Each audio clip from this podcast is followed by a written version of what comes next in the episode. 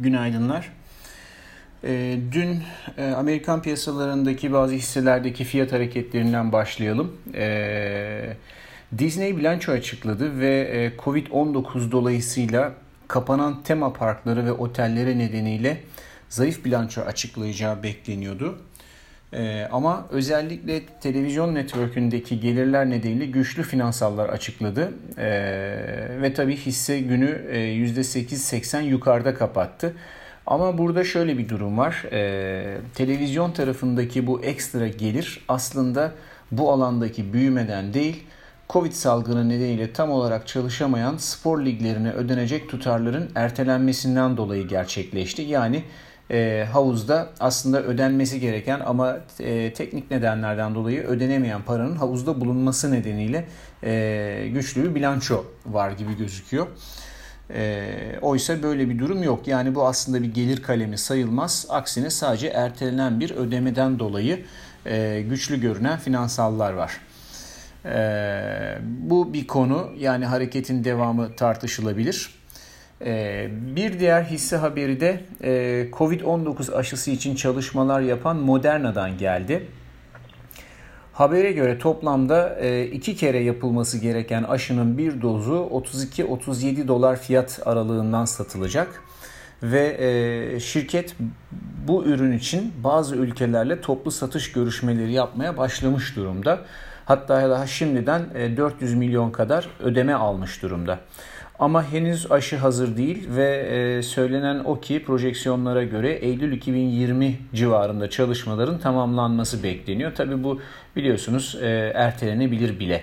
Dolayısıyla aslında e, çok önemli bir haber değil gibi gözüküyor. Zaten hisse fiyatında da pek önemli bir şeye oynamaya neden olmamış vaziyette. Ancak şunu da hatırlayalım. Hisse Şubat ayında 22 seviyelerinden 95 dolar seviyelerine kadar alıcı bulmuştu. Şu anda da bu seviyelerin biraz altında seyrediyor. Ee, hikayenin gerçekleşmesiyle birlikte belki bir miktar daha e, yani çünkü para kazanmanın realize olma, olmasıyla birlikte bir miktar daha yukarı hareket görülebilir ama bunun zamanı var gibi gözüküyor. Ee, diğer yandan S&P e, Enerji Endeksi hafta başından bu yana %5'e yakın değer kazanarak bir kez daha ön plana çıkmış vaziyette. Ee, WTI petrol fiyatının hisse endekslerine paralel şekilde yukarıda kalması enerji hisselerine de alıcı gelmesine neden oluyor anladığımız kadarıyla. Bu arada bilanço açıklayan enerji şirketleri de genel itibariyle e, güçlü bilançolar açıklamış vaziyette. Onun da mutlaka etkisi var. 15 Haziran'dan bu yana özellikle S&P 500 hissesine S&P 500 endeksine karşı göreceli olarak değer kaybeden enerji hisselerinde bu arada bu süreçte görülen teknik zayıflık artık ortadan kalkmış gibi gözüküyor. Dolayısıyla petrol hisselerinde yukarı doğru bir momentum oluşacak gibi gözüküyor ama yine de e, şunu unutmamamız lazım. Petrol fiyatı henüz 200 günlük hareketli ortalığın üzerine atamamış durumda ve burası her geldiğinde e, piyasayı baskılayan böyle şapkayı kafasına takan bir e, faktör gibi görünüyor. E, bu nedenle bu hisselerde de zaten hani biraz yükselmiş vaziyetteler şu anda az bir şey de olsa. E, eğer petrol fiyatları kısa zaman içerisinde 200 günlük hareketli ortalamanın üzerine atamazsa bu hisselerde de e, rally çabuk solmuş olacaktır.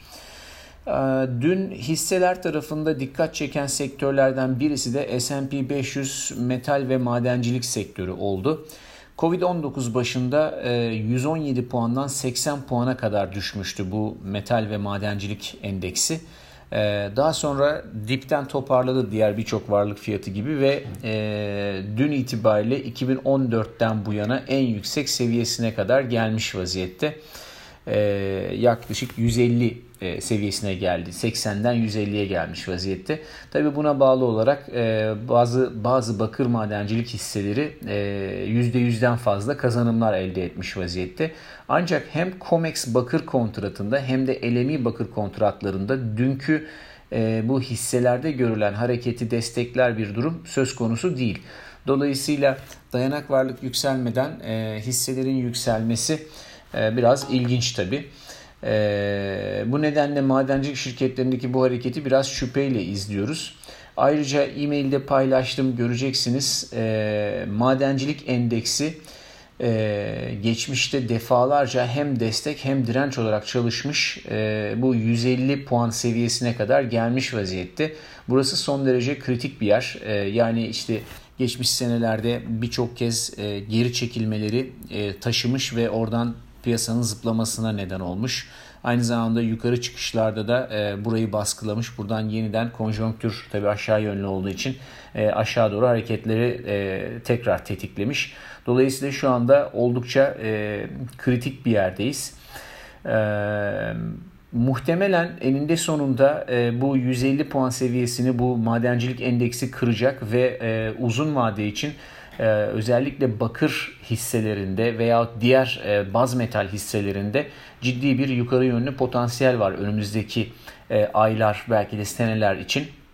Yani uzun dönemli portföyler e, bence ufak ufak bu şeyi e, faktörü görmeleri lazım ve e, metal e, madenciliği hisselerini yavaş yavaş portföylere koyması lazım. Ama öncesinde burada bu teknik seviyeye gelinmesi nedeniyle ve hala aslında e, salgından olan toparlanmanın ne kadar e, gerçek olduğunu ölçemediğimiz için bence bir miktar e, burada aşağı yönlü bir tepki hareketi gelir gibi görünüyor bakır fiyatlarında ve bakır madencilik hisselerinde. Tabi diğer madencilikler de aynı şekilde. Dolayısıyla bu satışı, gelecek bu satışı uygun seviyelerden alımla karşılayacağını zannediyorum piyasanın. E, bu da iyi önümüzdeki dediğim gibi uzun dönem için iyi bir fırsat verecektir. Ee, burada bir iki tane daha faktör var. Faktörlerden bir tanesi e, bakır fiyatı ile Çin sanayi üretimi arasındaki yakın ilişki. Bunlar birbirleriyle paralel hareket etme eğilimindeler. Yalnız bakır fiyatı Çin sanayi üretimini yaklaşık 7 ay kadar geriden takip ediyor. Dolayısıyla e-mailde bunun da grafiğini paylaştım. Ee, bu grafiğe de baktığımızda Muhtemelen bu önümüzdeki birkaç hafta içerisinde bakır fiyatlarında da kayda değer bir gerileme görülmesi gerekiyor. Çünkü e, grafikteki korelasyon bize bunu gösteriyor. Bu satışı hem bakır vadelilerinde e, hem de bakır hisselerinde e, uygun seviyelerden alımla karşılamak sanki makul bir e, orta uzun vade için iyi bir strateji gibi gözüküyor. Faizler tarafında Amerikan hazinesinin önümüzdeki aylarda beklenenden daha fazla borçlanarak piyasaya likidite sağlayacağına dair haberler e, düştü dün. E, haberlerin ardından kısa vadeli tahvil getirileri uzun vadelilere göre daha fazla yükselerek getiri spreadinin yukarı dönmesine neden oldu. Biliyorsunuz getiri spreadinin yukarı dönmesi yani steepleşmesi e, pozitif karşılanan bir durum. Piyasanın geleceği daha iyi görebildiği, okuyabildiğini düşündüren bir durum. Ee, yani iyimserlik devam ediyor. Özellikle uzun vadeli getirilerin hala baskı altında kalmış olması diğer yandan tabi e, dolar zayıflığının ve altındaki alımların devam etmesine neden oluyor. Bu nedenle olsa gerek dolar endeksi dün bir kez daha Mayıs 2018'den bu yana gördüğü en düşük seviyeleri test ediyor. Daha önce 31 Temmuz'da bu seviyeleri görmüştü. E, doğrusu faizdeki zayıflık dolar endeksi için bir zayıflık faktörü olurken teknik açıdan cari seviyeler piyasanın tercihini dolardan yana kullanabileceği seviyelere gelmiş gözüküyor. Yani burada güçlü bir destek var. Bir kere zaten oradan bounce etmişti. Ee, bu nedenle bugün ve yarın önemli olacak. Yani bu son zamanların en düşük seviyesini dolar endeksi aşağı doğru kıracak mı yoksa buradan bir tepki alımı gelecek mi diye bakacağız. Ee, yani 92-54 e, seviyesi bizim için son derece kritik. Ee, bugün için Euro dolar paritesinde 1.18.10, 1.19.60 günlük hareket marjı olarak e, beklenilebilir. Sterlin tarafında ise e, bu sabah erken saatte İngiltere Merkez Bankası'nın faiz kararı ve tahvil alım programı güncellemesi olacak. Dolayısıyla orada çok pozisyon da olmak tercih edilmeyebilir ama neticede burada da önemli bir değişiklik beklenmiyor.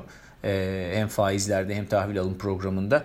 Ee, o yüzden kabaca şöyle e, işlem günlük işlem aralığını 1.30-60, 1.32-10 olarak değerlendirebiliriz. Ee, bir de son olarak şeyi söyleyeyim. faizlerin seyri altın fiyatına pozitif etki ederken altın madencilik ETF'i bölü spot altın fiyatı rasyosu e, bunu zaman zaman gündeme getiriyorum hatırlayacaksınız. E, altındaki dünkü yükselişe rağmen aşağı yönlü bir düzeltmeye işaret ediyor bu rasyo. Çünkü e, dün altın yukarı giderken ETF yukarıda açılıp o aşağı o gap'in hemen hemen hepsini aşağı doğru satılarak verdi, geri verdi.